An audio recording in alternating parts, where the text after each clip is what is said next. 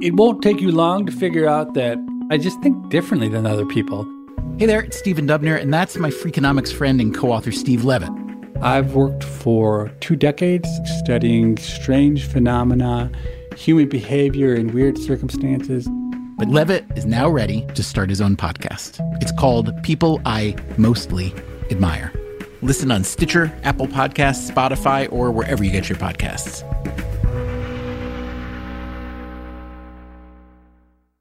Hi everyone, Noor here. I know, I know you thought the show was over, but guess what? We were so overwhelmed by all of the amazing stories you sent in, we decided to make another bonus episode. I am so grateful to each and every one of you for sending in your tweets, your Apple Podcast reviews, your voicemails, your emails, your text messages, sharing your own stories. And I wanted to make sure that we shared as many of those stories as we could. So stay subscribed. Our special Sold in America bonus will drop sometime next week. In the meantime, there's another Stitcher show I'd highly recommend you checking out. It's called Unladylike. It's hosted by Cristen Conger and Caroline Ervin, and it's all about the surprising and complicated and sometimes really fun world of feminism. They just wrapped an amazing season covering everything from feminist bird watching to gaslighting in the doctor's office to slam dunks in the WNBA. I was featured on an episode where I talk about reporting on sex work based on my experience creating Sold in America. One of their latest episodes is a must listen. Cristen and Caroline interview a sexual assault nurse examiner about how to get a rape kit and how they could restore consent, dignity, and justice to patients. Here it is.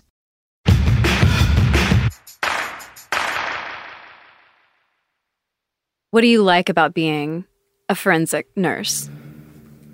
We know that sexual assault is a crime of, of power.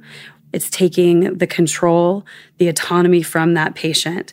And sexual assault nurses are the best tool to help return that autonomy back to the patients because that's, you know, that's what was taken from them.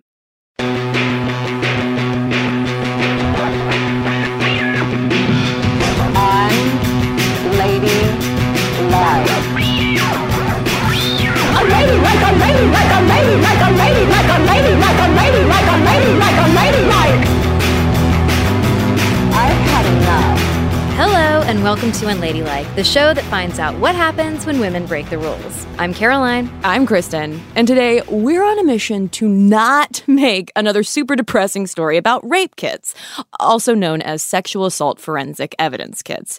Because, Caroline, I'm betting that if listeners have heard really anything about rape kits, it's probably super depressing. Yeah, uh, folks might have heard about rape kits going untested across the country and cases of serial offenders going unnoticed because of the backlog. Rape kit news gets real bleak real fast, y'all. Yeah, but we want to learn about rape kits not simply as tools of law enforcement that, yes, get real bleak real fast, unfortunately, but also as vital resources in pursuing healthcare, healing, and justice for sexual assault survivors. Yeah, and that's why today we're talking to Trisha Sheridan. She's a sexual assault nurse examiner and forensic nurse trained to collect rape kits, testify about them in sexual assault cases, and care for patients in crisis. If I walk into a, a, level one trauma center, I should be able to have a sexual assault nurse examiner um, that's certified and trained do my exam. It is a vital part of healthcare, and we need to talk about it. And who better to talk about this healthcare with than Trisha? She's worked as a nurse in Ohio, Washington, Georgia, and rural Texas. And you guys, she is a badass. Yeah, Caroline, if we had an Unladylike Hall of Fame, Trisha might be my first nomination. Yeah, I think she'd be right there at the top. Mm-hmm.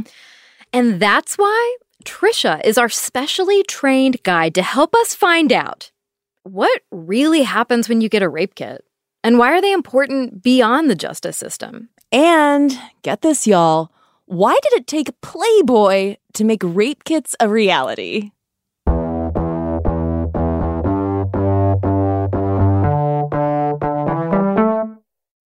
Okay, y'all, so let's start with the basics. What is a rape kit? Well, Caroline, whenever I think of rape kits, I'm not even kidding. I imagine like a Law and Order edition caboodle. Yeah, I think it's the word kit, but I agree with you. Mm-hmm. Well, as Trisha is here to tell us, they're a lot more basic than that. So, quote unquote, rape kits, boxes, the kit, um, they vary in each state, but generally what it is is um, swabs and envelopes and a list of places of where to swab on the patient. That's what what you think of with the kit. Kits vary in Georgia. It's a like smaller um, white envelope that has a half a dozen envelopes and swabs and slides in it. In Texas, as, as you can imagine, it's big. It's like, you know, Texas, everything is big. Literally, it varies with each state, whether there's paperwork that's required or not. It's the swabs and the envelopes or boxes that we use to package and then we document. And that's what gets turned over to law enforcement and the crime lab. So, ideally, if you are assaulted and you want to get a rape kit, you'd go to the nearest emergency room, tell them what's happened, and then ask to see a sexual assault nurse examiner, a, a SANE for short, someone like Trisha. Yeah, and the SANE does two things. Number one, she administers a sexual assault exam, which is like a more comprehensive checkup. And number two, as part of that exam, if requested, she collects the forensic rape kit, those swabs and envelopes that Trisha was just talking about. Also, as part of the exam, the nurse might take photos for documentation, she may write notes, and she may treat injuries or give the patient medication. The SANE's documentation in the full exam could be used as evidence down the road as well. But more importantly, Tricia says, that comprehensive exam is about restoring some dignity to the patient. What is the first thing that you say to a patient when you walk into the room for this type of exam? I introduce myself and I say, before we do anything else, is there anything that you need at this moment? Um, because you know i i need them to know that i'm there for them and that their needs are first and foremost in my mind so is there before we do anything else is there anything that you need right now is it water pain medicine do what do you need and if they say well i'm dying for food or i need to use the bathroom well i know that I can still let them do that and I'll just collect a swab real quick, whether I need it or not. And then I can, based on their history, know if I need to take that swab. Or I can collect their urine and just hold it, you know, but I'm giving, like, I'm addressing any need. And I'm, again, it's returning that autonomy to the patient as soon as I start interacting with them like the first thing I do is say, I need you, like, if you're willing to give me consent to do this. Every time I go to examine or touch that patient's body, I say to them, Is it okay if I touch you? Is it okay? Um, if I am collecting swabs, I'll say to them, Do you want to collect this swab? Do you, you know? So it's about returning that that power you know they get to say this is my body and i'm going to i'm going to allow what happens to it happen. Even if you tell me right now that you're okay with this exam we're halfway through it you tell me no we're not collecting evidence we're not going for it i stop. End of story. The reality of rape and assault is that it renders our bodies the crime scenes so, repeatedly requesting patients' consent is a vital part of what sexual assault nurse examiners provide. And, Caroline, we should mention here, too, that anyone can request a rape kit and keep it anonymous. Like, that is your right. And this is called a Jane Doe kit. And providing this type of trauma informed care, care that seeks to treat the trauma a patient has suffered rather than re victimizing them, can be a tricky balancing act because patient centric care and evidence collection aren't always perfectly aligned. The way we collect evidence and the breakthroughs and um, evidence has been enormous, right? So, touch DNA is the big thing. So, if you've been grabbed, touched, licked, spit on, all of those things, we can collect that evidence. One thing that we see a lot is after an assault, a patient will bathe or shower because they want to wash every bit of that situation off of them. And and we want them to know like don't do that. Like I know that's what you what you feel you need to do, but come in, let us examine you first and then take the shower. Um, people who are assaulted with a tampon or a pad, keep it bring it to us. I know that sounds gross, but it's great evidence. You know, don't shower, don't don't bathe, don't um, brush your teeth. If you can help not eating or drinking, all of those things. But more importantly, what I would like them to know is that even if they do all those things, I'm still going to see you and I'm still going to do the best exam that I can for them, right? And we know if it's a, you know, someone with a vagina who is assaulted with someone with a penis and they ejaculate inside them, sperm, semen, it lives inside for 5 days. So even though you may have taken 16 showers, I might still be able to collect something. So come in and let me um, examine you. Let us perform healthcare on you. Another reason to see a certified SANE? They're trained to understand not only the type of post traumatic care you need, but also the proper environment. So, how long does the exam take, and who's in the room when it's going on? So, the exam um, can take anywhere from I'm going to be generous and say an hour at the low end, um, you know, to four, five, six hours, depending on the steps, right? Depending on what's happening with the patient, um, who's in the room with the patient. So the patient comes in, um, we consent. The history should be done with the nurse and the patient that's it. Law enforcement shouldn't be in the room. A family member should not be in the room. Um, so really, it should just be um, the the nurse and the patient. Um, and then for the exam, it should be whoever the patient wants. So if they want an advocate with them, or if they want a loved one, friend, family member, they could be in for the exam as well. The advocate Tricia is talking about is a person, often a volunteer, who works with a rape crisis center. An advocate can give the patient information about their options, help them decide if they want to press charges, or just be there to comfort them. And the reason why no one but the patient, not even that advocate, should be in the room for the history is because that's when the nurse asks the patient to detail everything that happened to them. Tricia needs the patient to be as honest as possible. And she also needs to be able to say later, if called to testify in court, that no one was influencing the patient to say anything one way or the other. So, this whole process the sexual assault medical exam, the forensic rape kit, the compassionate SANE it's the best case scenario in an already worst case scenario. But way too often, patients are not given this basic standard of care. Yeah, and actually, that's what inspired Tricia to become a SANE. About eight years ago, Tricia was working in Washington state as a nurse practitioner in a women's health clinic. And I kept seeing all these patients who would come see me like weeks, months, years after a sexual assault, and they had never had any medical care. They'd never reported to law enforcement. And I, I just couldn't figure out why. So I um, got involved with the local sexual assault response team, which it's a multidisciplinary team with people like law enforcement, advocacies, people representing the hospitals, and tried to figure out what was going on with that. And um, learned a little bit, but you know, mostly I learned that there were no SANE nurses in the area. So fast forward a couple weeks, and I'm looking at my schedule, and there's a patient um, that's marked as a walk-in, and it says rape. And I'm like, what is happening? Like, tell her to come in right away. So she comes in. She can barely walk. She can't stand up. And I, you know, I kind of get a little bit of a history from her, and she she's at the end of the evidence collection window for for that state, and I'm begging her. I said, you know, please, please, like go to the ER. Let's get you care. I'm happy to see you. I mean, I could tell. I didn't know if she was injured, if she had an infection, what was going on, but I knew she needed medical care. So I was like, please, please, please go in. The patient was hesitant. But Tricia knew that if this woman ever wanted to have evidence for a trial, she needed to get a full sexual assault exam done at a hospital. After about, you know, 45 minutes to an hour, she said the words that changed my life. She said, I'll go if you go. And I said, okay. So they went over together, but when they got there, there was no sexual assault nurse examiner. There was no SANE.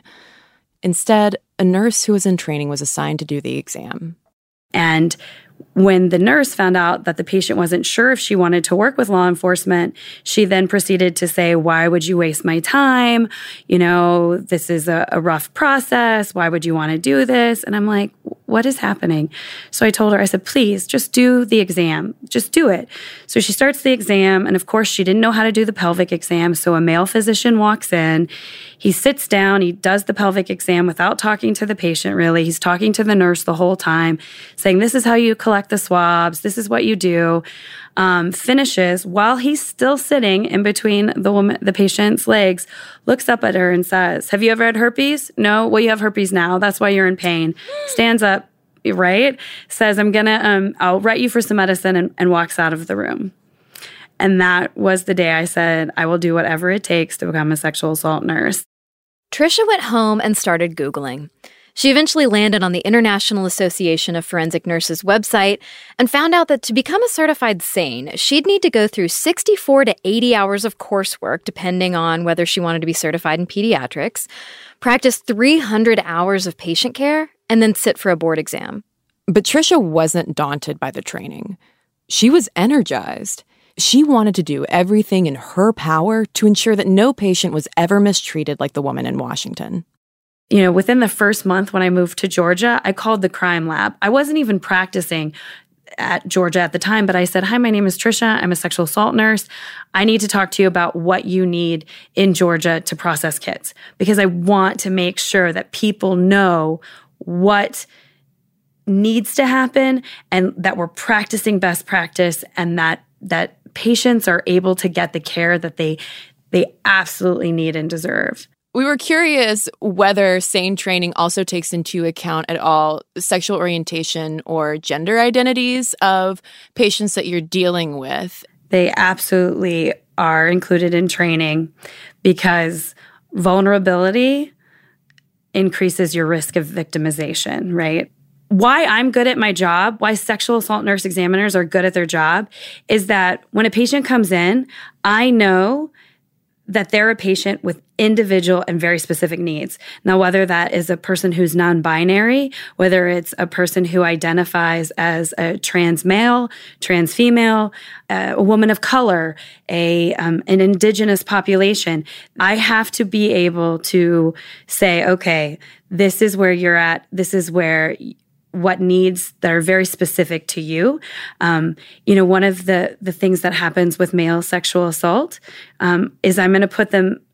I'm not. Let me make that clear. But some people may put them in the exact same position that they were victimized in, that they were assaulted in. I need to know that that's not okay. How can I do an exam and and and make sure that this patient is okay, collect evidence if necessary and warranted, and make sure that I'm not re victimizing. So, yes, in our training, we specifically talk about um, what makes patients vulnerable and how to, ma- to meet the needs um, of everybody. All this training, all this specialized information about how to practice medicine without re traumatizing a patient, this is exactly why it's so important for SANEs to be the people who carry out these exams. Right, because sexual assault nurse examiners like Trisha know how to perform pelvic exams with care and inclusivity. They know about the criminal justice process. They know how to obtain valid samples of evidence. And they also know it looks nothing like what we see on Law and Order. When you see TV shows or movies or you hear the stories of yes the patient came in they made them get naked stand on a sheet they blacklit them they swabbed every part of their body they they made them cut their fingernails they plucked hair. That is not healthcare. That is not trauma informed care. And if that wasn't based on their history, that is completely inaccurate. And that's the thing. Like, if you heard that, and I'm sure uh, you have heard a story like that before or have seen it in, you know, some fictionalized capacity, does that make you want to go into an exam? Especially when you are in a crisis mode, there's no way if that is what your frame of reference is that you're going to go in and seek healthcare from from someone. And that's what I wish that people would understand is that that is not what a sexual assault exam is. And law enforcement doesn't a know how to do a good history um, that's medically um, accurate as well as you know just getting the suspect information that they want, um, and they definitely don't know how to collect evidence in any way from a trauma informed you know they, they they don't know how to do speculum exams anogenital exams anything like that. And i'm not hating on our law enforcement colleagues. It's just not in their scope of practice. And caroline understanding how rape kits are just one piece of this type of trauma centered healthcare like it really helps me understand why trisha wants to see anyone who's been sexually assaulted or abused, even if they never want to report their assault to the police. Anyone who has been sexually assaulted should have a medical exam two reasons. One, to make sure that they're medically okay, right? To help, um, you know, if they need pregnancy prophylaxis, um, sexually transmitted infections, we can we can give them medication so they don't get one.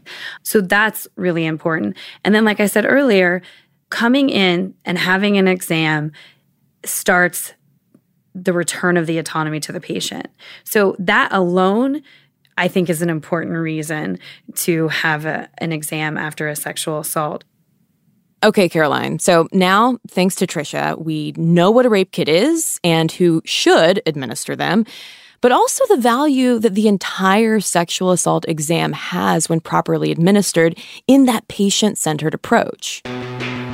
Next up, it's time to travel back to the 1970s and learn about the bootstrapped history of rape kits and sexual assault nurse examiners. Because these rape kits didn't just invent themselves. Plus, that Playboy cameo I know y'all have been waiting to hear, or at least I've been waiting to tell y'all about. Don't go away.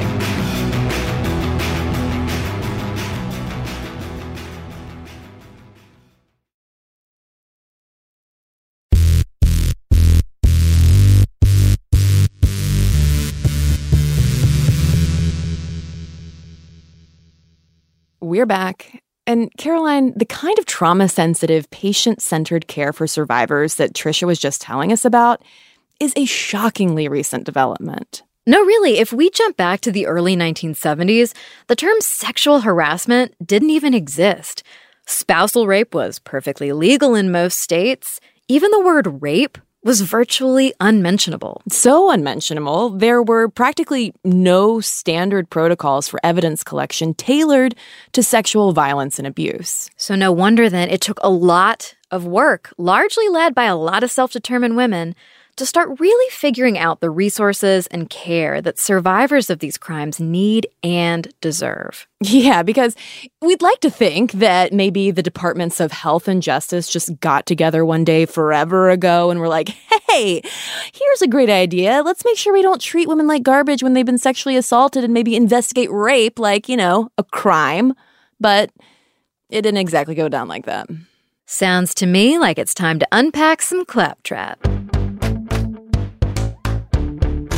Unpack the Claptrap is a part of the show where we dig through patriarchy's biohazardous materials to find out, in this case, why rape kits are the way they are. And to find out, we're time traveling back to the early 1970s in Chicago. That's where a nonprofit manager and victims advocate named Marty Goddard set to work on developing the first rape kits. Yeah, Marty Goddard is basically like the badass fairy godmother of rape kits. Only instead of a magic wand, Marty discovered the almost magical power of female rage. Hmm. It all started in 1973.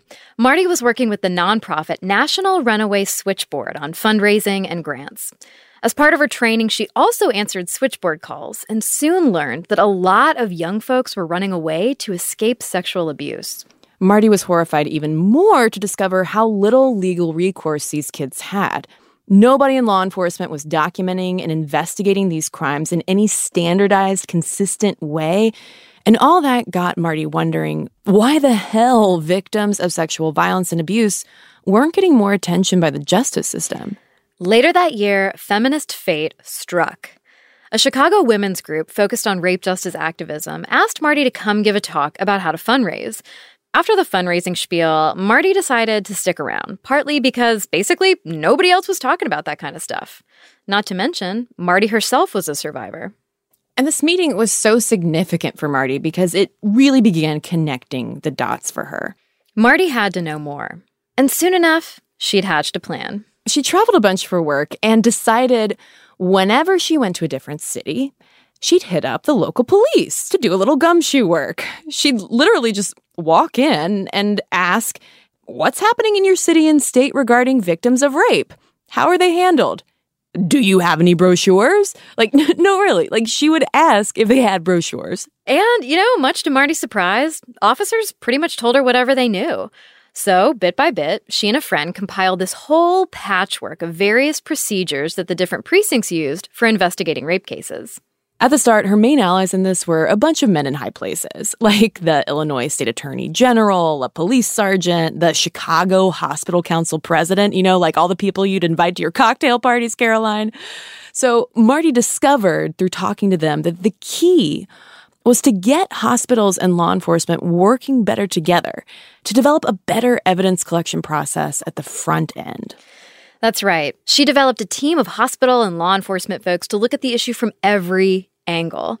And then she called up the Chicago Crime Lab to learn all she could about what was working and what wasn't. It sounds a lot like Trisha, Caroline.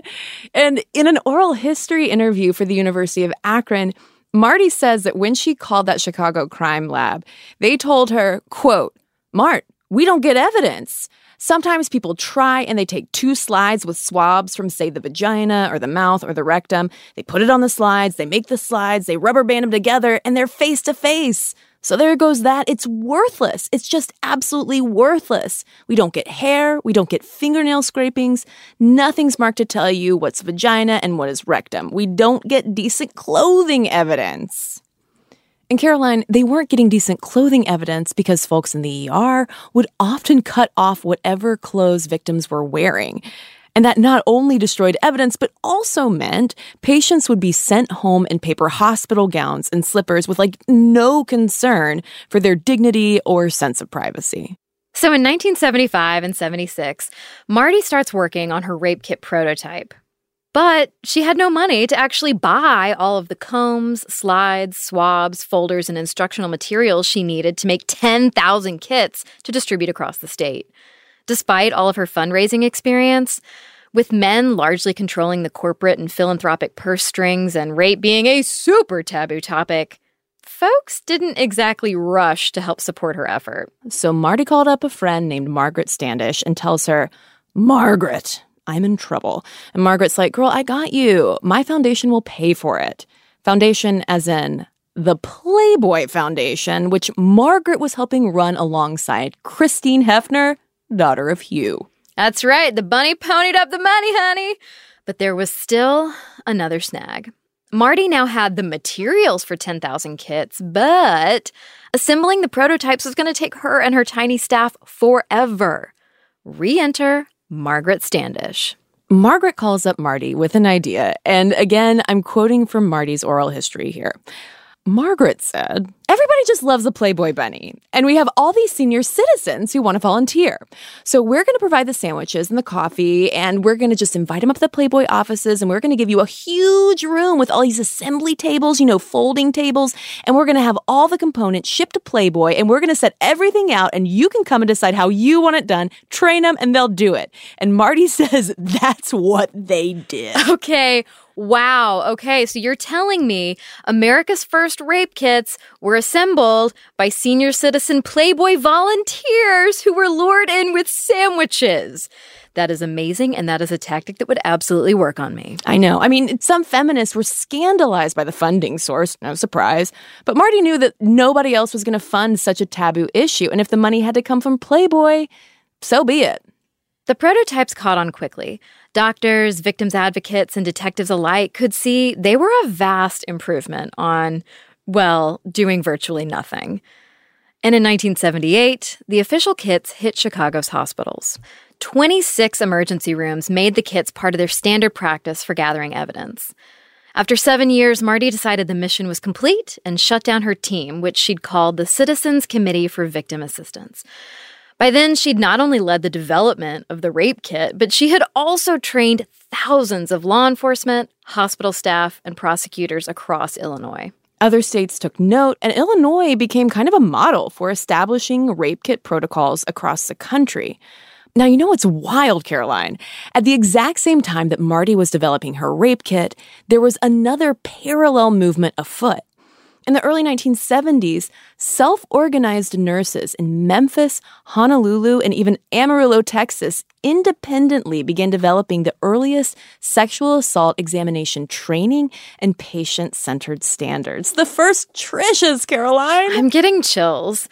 And in 1982, Texas is where a pioneering nurse named Virginia Lynch pulled a Marty and began bootstrapping what would eventually become the SANE program.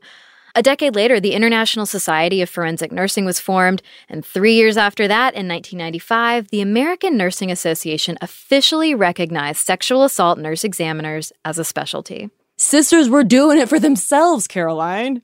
Which brings us back to Trisha, who really hits home how important today's rape kits are for a patient's really entire future.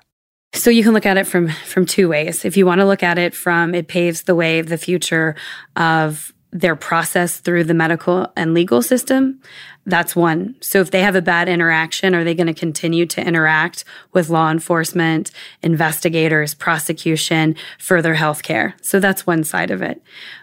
Paving their future, it also has bigger ramifications because we know that that these traumatic events lead to long term health outcomes. Now, everybody thinks, okay, so victims or survivors of sexual assault, they're at higher risk for depression, PTSD, anxiety, suicide, um, drug and alcohol abuse, um, re- further re victimization. And those things are all true, but they're also at risk for long term comorbidities like diabetes, hypertension, chronic pain, migraines. I mean, it's so vital that that we help these patients now so they're not dealing with obesity, hypertension, you know, 10, 20, 50 years down the road.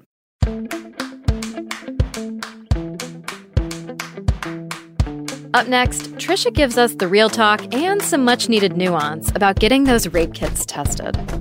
Don't go away.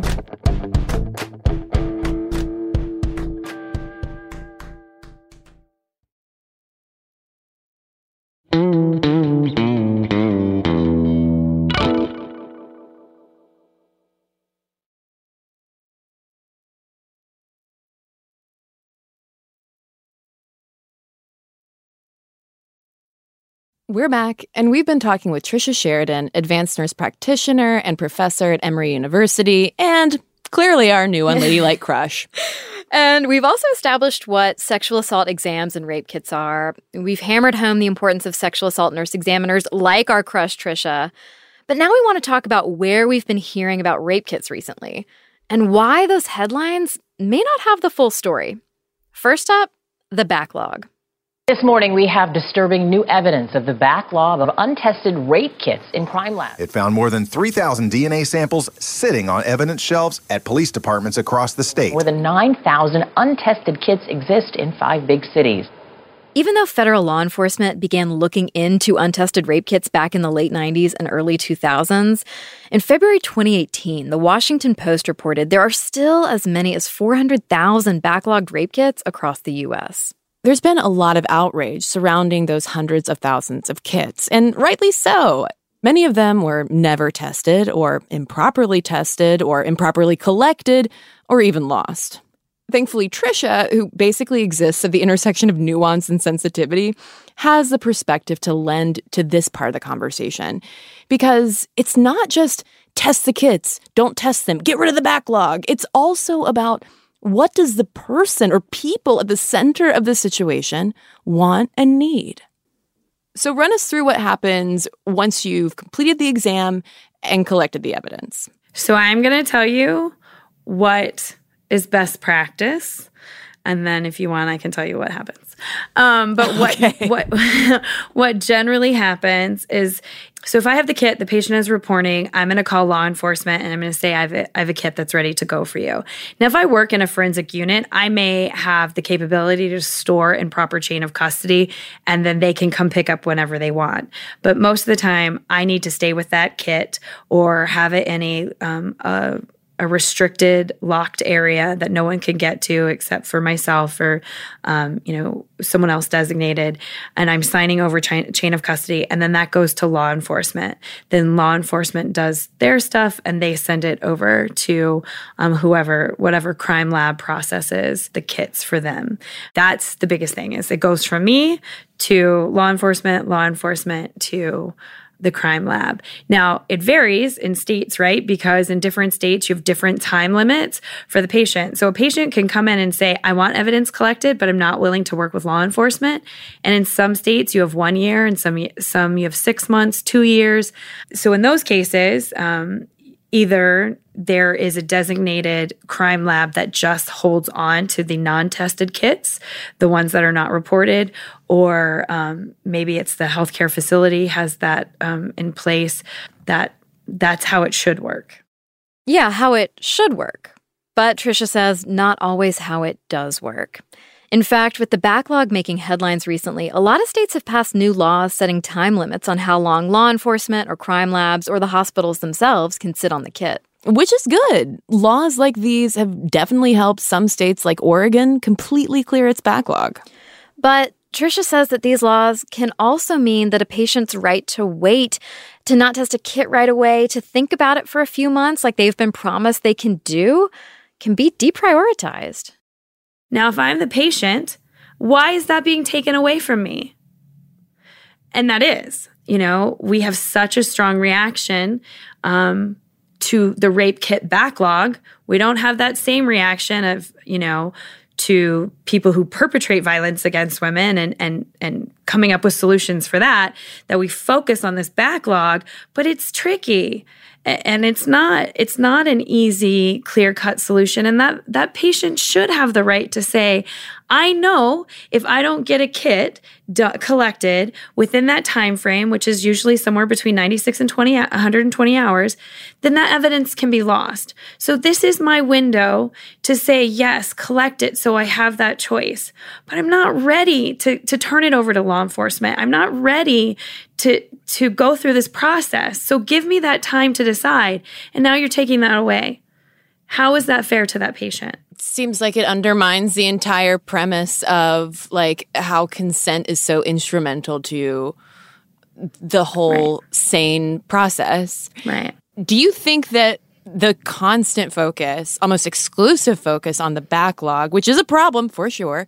But do you right. think that there's maybe an overemphasis on that that could be discouraging people from even getting rape kits to begin with? Right. Why would I go get a Why would I get a rape kit done if um, it's just going to be backlogged or you know not processed? So I do think that it discourages, but also if we're only focusing on the evidence collection part of it's a sexual assault exam, it's a forensic medical exam. It is the point is is not to do a kit. I mean, yes, that is a, that is one of the steps and it is important. You know, we we want the the perpetrators caught, right? But if we look at statistics, we know it's less than 3% of perpetrators actually get prosecuted and go all the way to getting some sort of, you know, judicial consequence. So then if we're focusing on the kit, how does that help the patient?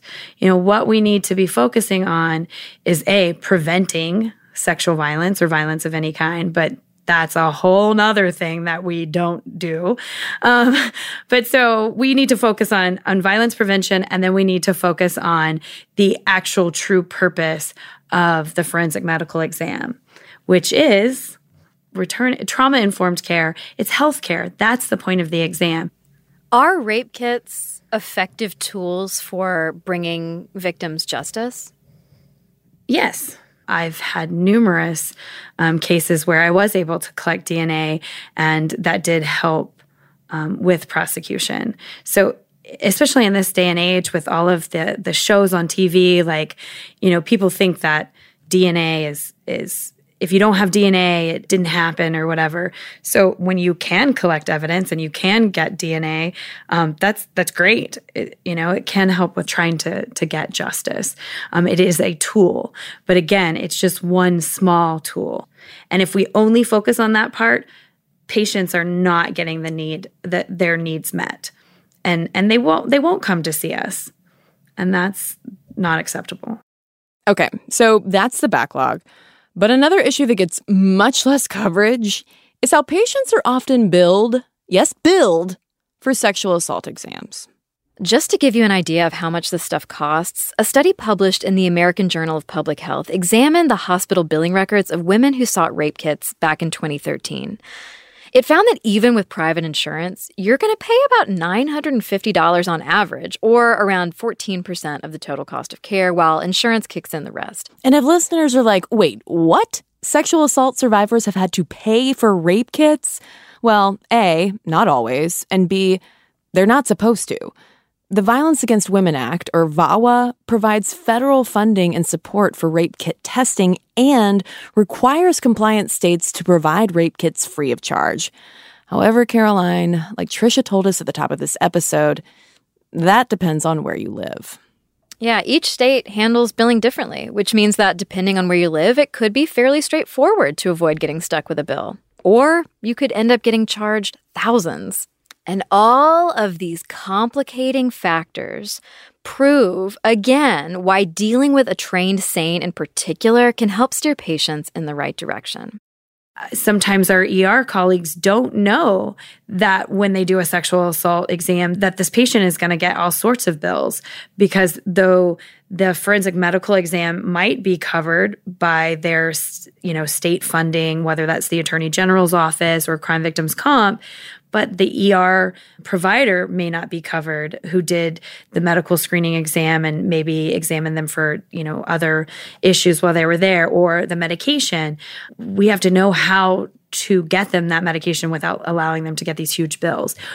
But again, if people aren't aware, and I don't mean the the patients, I mean the healthcare providers, if they don't understand um, the pay the payer system, then yes, patients are going to end up with, in some cases, astronomical bills. That is so fucked up, right? right.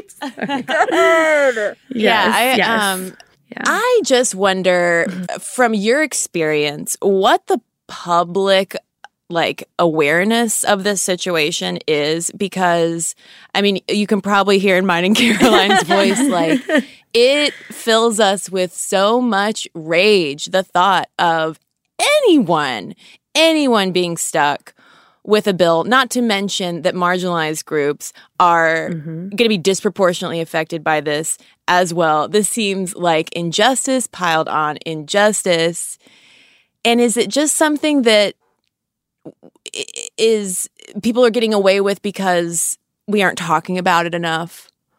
Or do people just not care? Um, I would like to say that people do care, although as we see play out daily, that is not the case. Um, I, but I do think it's that people are informed and we don't say the word vagina, like, let alone talk about sexual assault, right?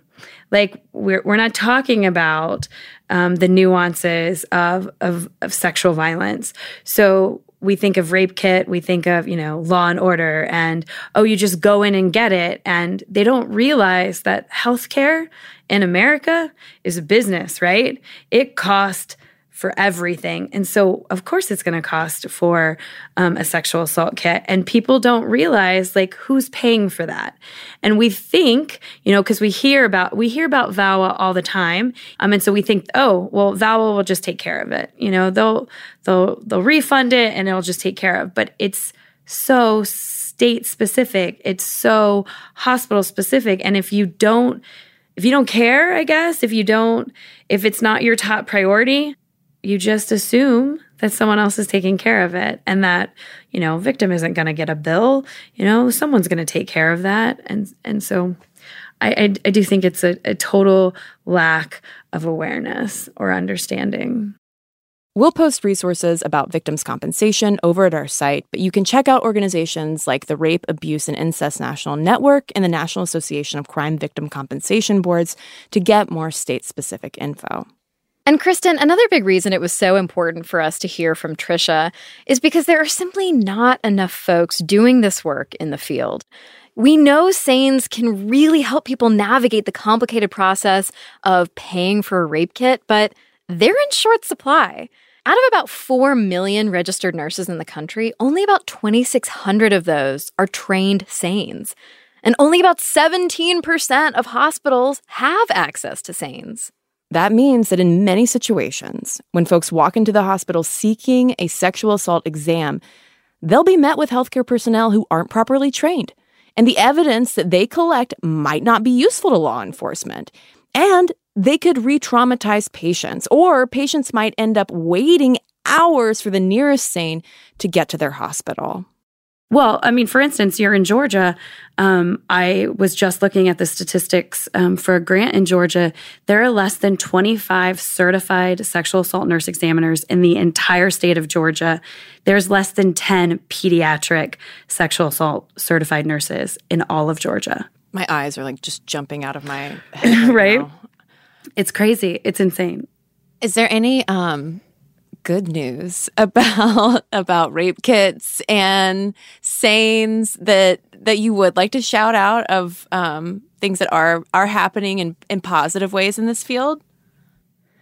I mean, I think people are talking about it more. So that's great. I do think, like, I mean, if you look at states that have had um, significant backlog issues, they've made huge progress. But, you know, our growth in membership for the sexual assault nurse examiners and the International Association of Forensic Nurses is growing. So we know that, that, that people are um, becoming SANES and SANE certified. So, so that's all really good news. But the bottom line is everybody just has to keep talking about it and, and demanding best practice care. And, and we are, we are having the conversation. So that's good news. And being a sane is such heavy work with really high turnover. So, what keeps you going? If not me, who? When I am the only voice, I have to continue to be that voice.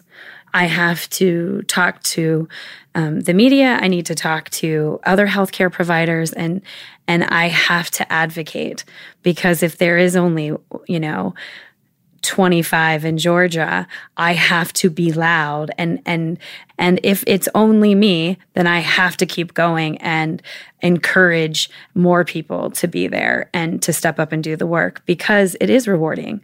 And it's different. You know, you can say that my field is rough. Healthcare nursing in general doesn't come without its ups and downs, but at the end of the day, you know, knowing that you make a difference, knowing that you can be there for people, that's what keeps you going.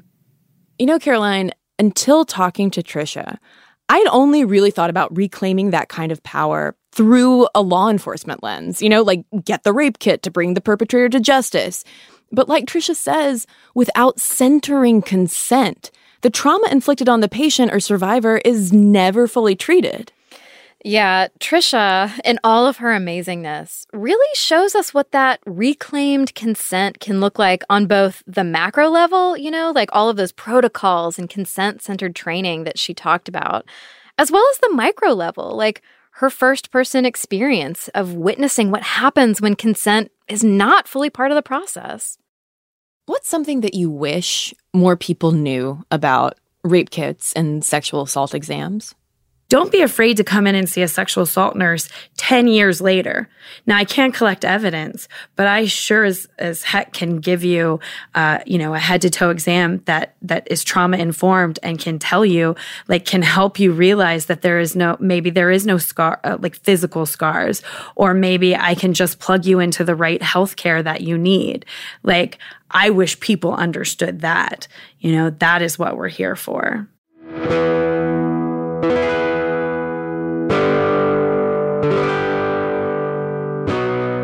We promised it wouldn't be a depressing episode, y'all, but we didn't promise it wouldn't fill you with rage. So here we go. What fills me with the most rage, Caroline, is that whatever protections and assurances the Violence Against Women Act does offer right now are under dire threat. I am not being dramatic. And it was probably easy to miss the news of this because while the entire country was watching Dr. Christine Blasey Ford testify about her alleged sexual assault at the hands of now Supreme Court Justice Brett Kavanaugh, Congress failed to reauthorize the Violence Against Women Act. Instead, they just pushed the deadline and it is now set to expire December 7th unless they vote to re up it, which means that if it expires, more people will probably be billed for those rape kits. Fewer rape kits are going to be tested. Y'all, no one, no one should have to pay for a sexual assault medical exam or forensic rape kit. No one. And between now and December 7th, both mine and Caroline's birthdays are happening. Mm-hmm. And Caroline, we've got a birthday wish. Yeah, we do. And that is to call Congress, harass them until they reauthorize VAWA. Let them hear from you how important that you believe the Violence Against Women Act is and all of its protections for people who have faced sexual abuse. So let's take a note from Marty Goddard and Trisha and all of these resources that sisters have had to make for themselves.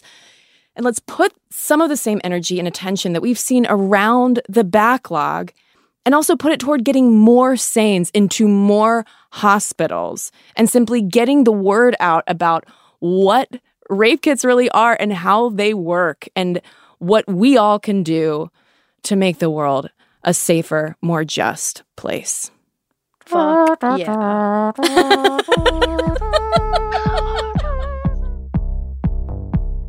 All right, y'all, we have talked about so much, and now we want to hear from you. Let us know your thoughts about everything we talked about in this episode. Email us at hello at unladylike.co or find us on social at unladylike media. And don't forget to check out our website to find all our sources and resources for this episode at unladylike.co. And while you're there, you can do so many fun things. You can look at photos of us, you can check out all of our episodes, you can sign up for our newsletter that comes out every Wednesday if you want some actually good news about women in the world, and you can buy yourself some merch. How about a shiny gold finger to flick off the patriarchy? You can also order our book, Unladylike, a field guide to smashing the patriarchy and claiming your space just in time for holiday patriarchy smashing. And you know, researching for that book is honestly what inspired this episode. There is tons of information in there. Inspiring info, again, not just depressing info, about other ways women have rallied together to get the resources we need in times of crisis. And if you're not listening to Unladylike on Stitcher Premium, here's a hot tip. You can hear all of our episodes without ads and get exclusive access to our monthly bonus episodes. So sign up today at stitcher.com slash premium and use code unladylike for a month of free access. Abigail Keel is the senior producer of Unladylike. Nora Ritchie is our associate producer. Mixing and sound design is by Casey Holford. Julie Subrin is our editor. Ash Sanders and Abigail Barr transcribe our tape. Our music is by Flamingo Shadow, Amit May Cohen, and Sarah Tudzin. Our executive producers are Chris Bannon and Jenny Radelet. Special thanks to Phil Corbett And we are your hosts, Caroline Ervin. and Cristen Conger. Next week. So, watching a dunk is super satisfying. But what does it feel like to dunk? Oh man, like it is like I feel like I'm flying. Our episode is going to be a slam dunk. Nothing but net. So make sure you subscribe to our show in your favorite podcast app so you don't miss it. And leave us a glowing review while you're at it. They really help us out. And remember, y'all, got a problem? Get unladylike.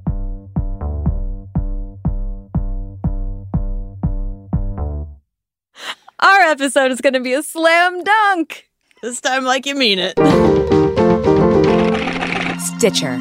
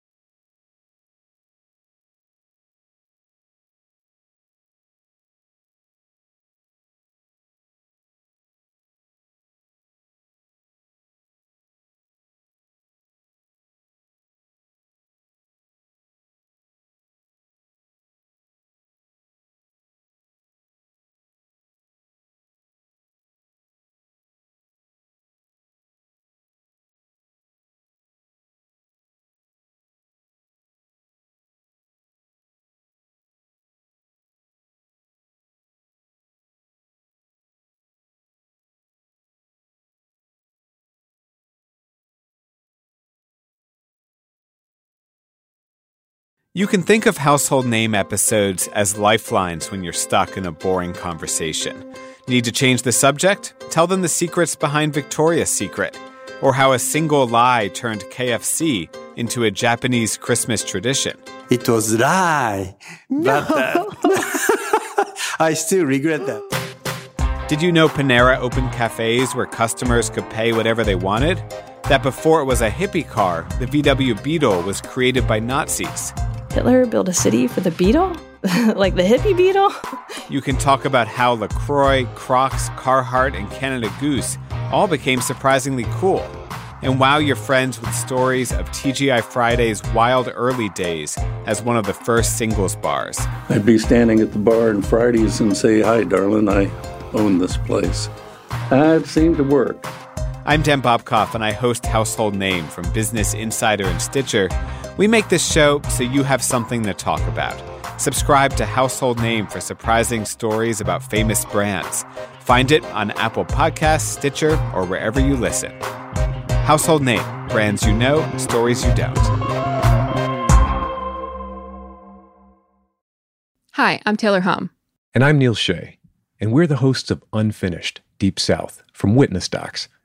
We're excited to announce that season two of this show is coming September 14th. It's called Unfinished Short Creek. Season two continues to dig deep into America's unfinished business, this time from Short Creek, a community on the Utah Arizona border. Short Creek has been home to the Fundamentalist Church of Jesus Christ of Latter day Saints, a group that broke off from the Mormon Church to continue the practice of polygamy. A man named Warren Jeffs is the prophet and leader of the FLDS Church but in 2007, he was sentenced to life in prison. Now, the people of Short Creek must reckon with their painful past and struggle to define their future. Hear the first two episodes of this uniquely American story on September 14th. Find Unfinished Short Creek in Stitcher, Apple Podcasts, or wherever you listen. One of these dusty old out of print mafia books is called King of Crime. King of Crime! I'm here in her living room in Chico, California, and we're just going through memories of her son. All of this talk of wellness, of being healthy and having a positive mindset and all that, it's really caused my anxiety to spike. And I can almost see myself writing them, cross legged in front of a framed photo of Franklin Jones. But a lynching does more than kill a body, it shatters an identity all the circumstantial evidence, all my research, the interviews, everything pointed in one conclusive direction. Or so I believed. If I was ever going to talk about this for the first time publicly, I think that this would be the ideal time because this, I really want you to understand this is why I'm so passionate about this. She's hiring drag queens and drag kings and giving them a platform to express themselves and to make money. Their sense of self worth self preservation, and ultimately, their sense of justice is what carried them through to the end. What I love so much about story and hearing other people's story is that it's the closest thing that we have to magic. This is Witness Docs.